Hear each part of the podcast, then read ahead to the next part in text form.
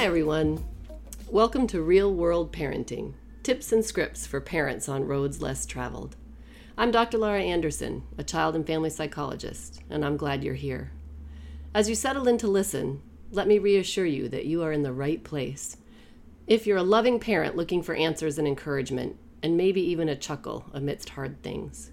If you're a loving parent who's raising a child on a journey different from your own as a child, and are seeking a compass as you navigate uncharted waters.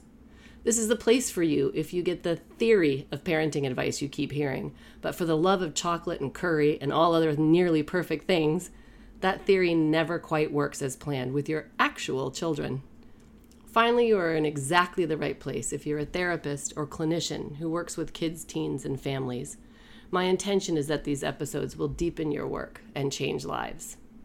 So, in this intro, I get two to three minutes here to boil down 30 years of work in my psychology offices and my experience as a mom in the trenches, and let you know what I'll offer with this podcast.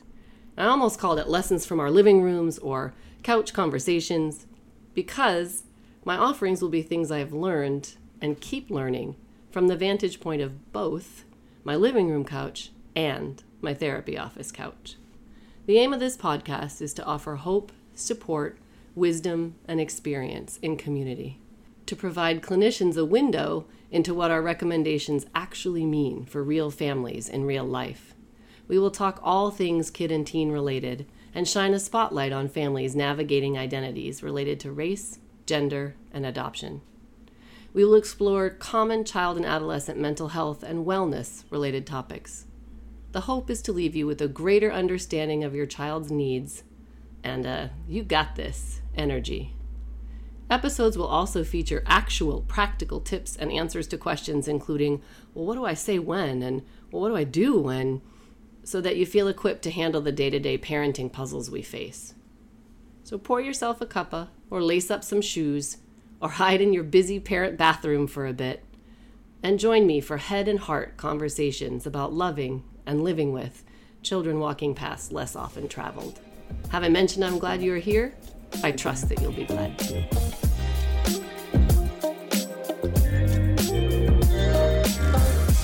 Hi, everyone. I'm Dr. Laura Anderson with Common Chord Psychology Services, and I'm glad you're here. This week, I am really excited to talk about some things I've had in the works for a while and the beginning of a library of things that I have in the works. Um, as many of you know, I'm super passionate about helping families navigate journeys with kids who are on different paths from their own. And that can look a bunch of different ways. I do work in adoption and gender and neurodiversity and interact interacting with schools for kids who have specialized learning needs, especially if parents um, didn't walk that path themselves. So really try to forge understanding, really want to help parents feel equipped and empowered to show up for their kids who need support, advocacy, understanding, and um, love. and so, what does that look like? In a package. And I am really excited to say that as of January 24th, uh, this year, 2023, I am going to be rolling out my updated, new, and improved um, online courses for parents raising gender expansive children or parents who uh, raising kids that are. Um, gender expansive or gender exploring or have identified as non binary or transgender. And these courses are designed for parents but clinicians also can get a ton of mileage out of them because I really, my, my whole point in doing this is to reach more people around such an important topic, to do this work and to do it well in terms of understanding gender identity development in kids and teens is to know kids and teens and child development and how it works, as well as understanding gender identity development. And then parents and family members come in with the knowledge of the individual child. So I get to know the child, I get to know the family. I have 25 years of experience with kids and families to know how child development works. That informs how I think about gender and what a child is saying and sharing and knowing. And some are questioning and some are knowing. Um, and he, my practice is so very full. I turn away people every week. And I really have been, you know, trying to make the time and the space to develop something for the families that I can't work with one to one intensively right now. Um, and these courses are designed to do exactly that to offer parents support, information, factual information, a summary of data and research, um, a way to think about the conversations that are being held about gender in our broader cultures and societies. And really, really importantly, leave parents and kids with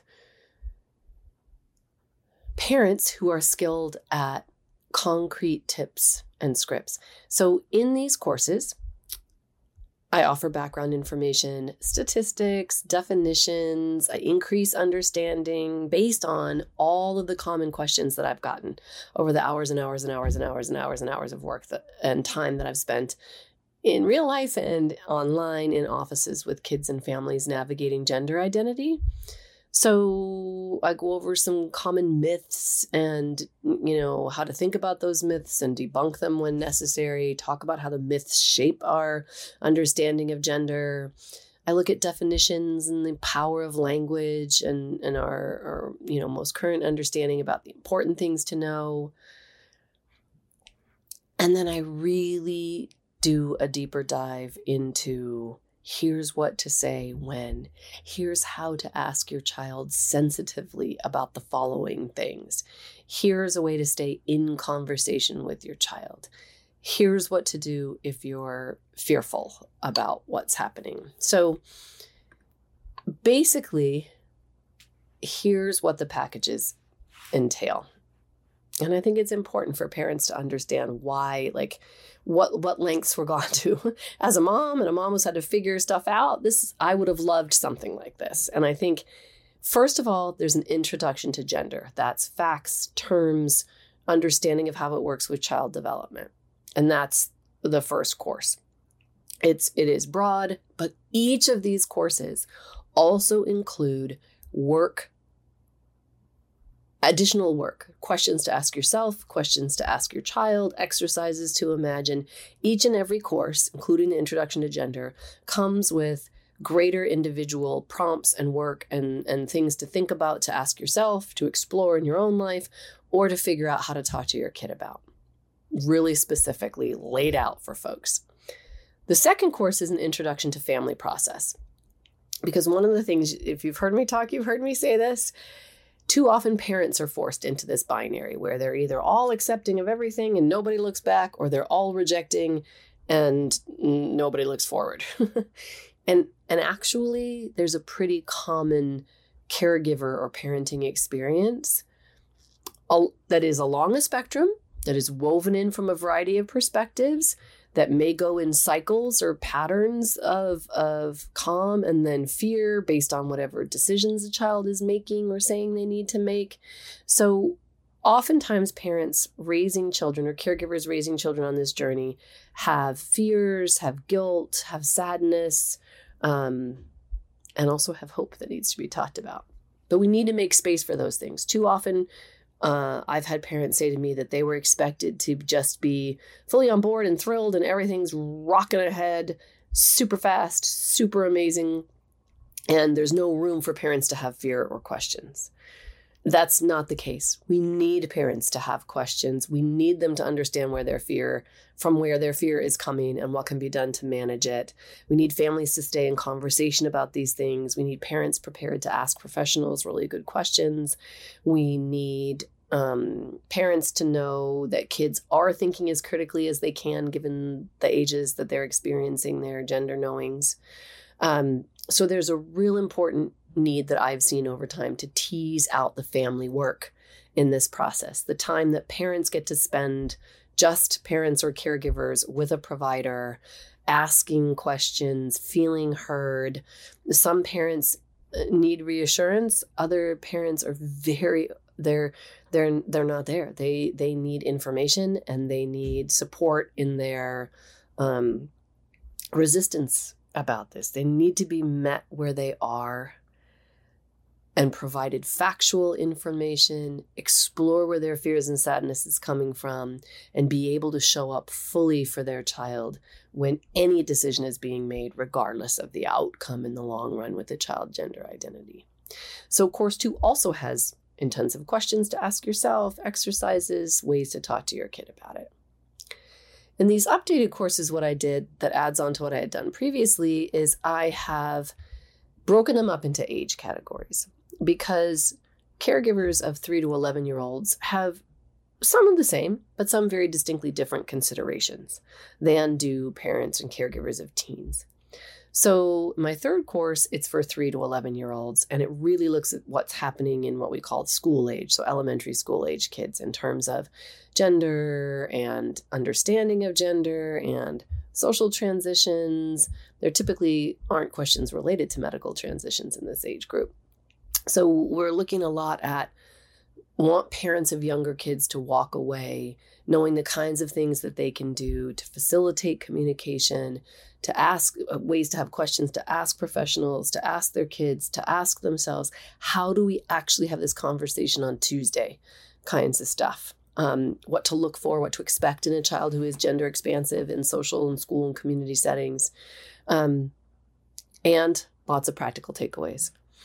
Course four moves into the same conversations or same types of conversations for teens scripts, tips, how to talk to your teens so they'll listen, kinds of tips around gender, facilitating understanding, what to say when, how to talk to family members, a lot of really concrete takeaways. And more in depth coursework, course number six, paired with the adolescent classes around medical interventions. I am not a medical doctor. This is not medical advice. I say that with blaring sirens and flashing lights in a couple of places. And I need to say it again because I need to stay in my lane as a therapeutic professional who offers kids and families information so that they can provide informed consent if, if, if, if a child is going to explore medical interventions and the team agrees that it that it's uh, that assessment is appropriate. Not all, also hear me say this over and over again, not all gender expansive, non binary, and transgender teens want, need, explore the options for hormone blockers, hormones, surgeries. We tend to fast forward right to those as adults and parents and people who maybe didn't live a firsthand experience as a non binary or trans folks. A lot of parents in particular zoom straight forward to surgery family implications, all kinds of things. And that it's important to be aware of all of the implications for decision making. But sometimes parents race right there and they're not in their bodies anymore to have the rest of the conversation about what their child needs or doesn't need.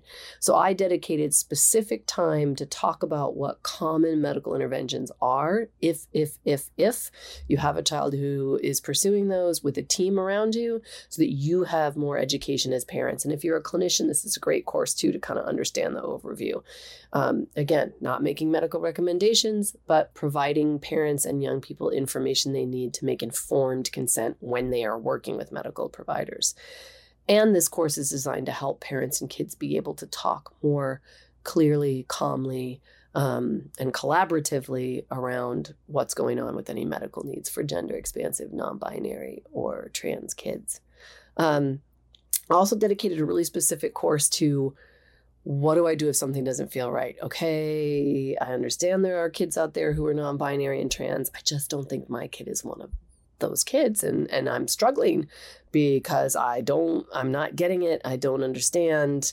It still feels as if it came from nowhere. So I do a deeper dive into course 5 about like I'm not I can't wrap my mind around this. I'm having a hard time walking toward affirmation.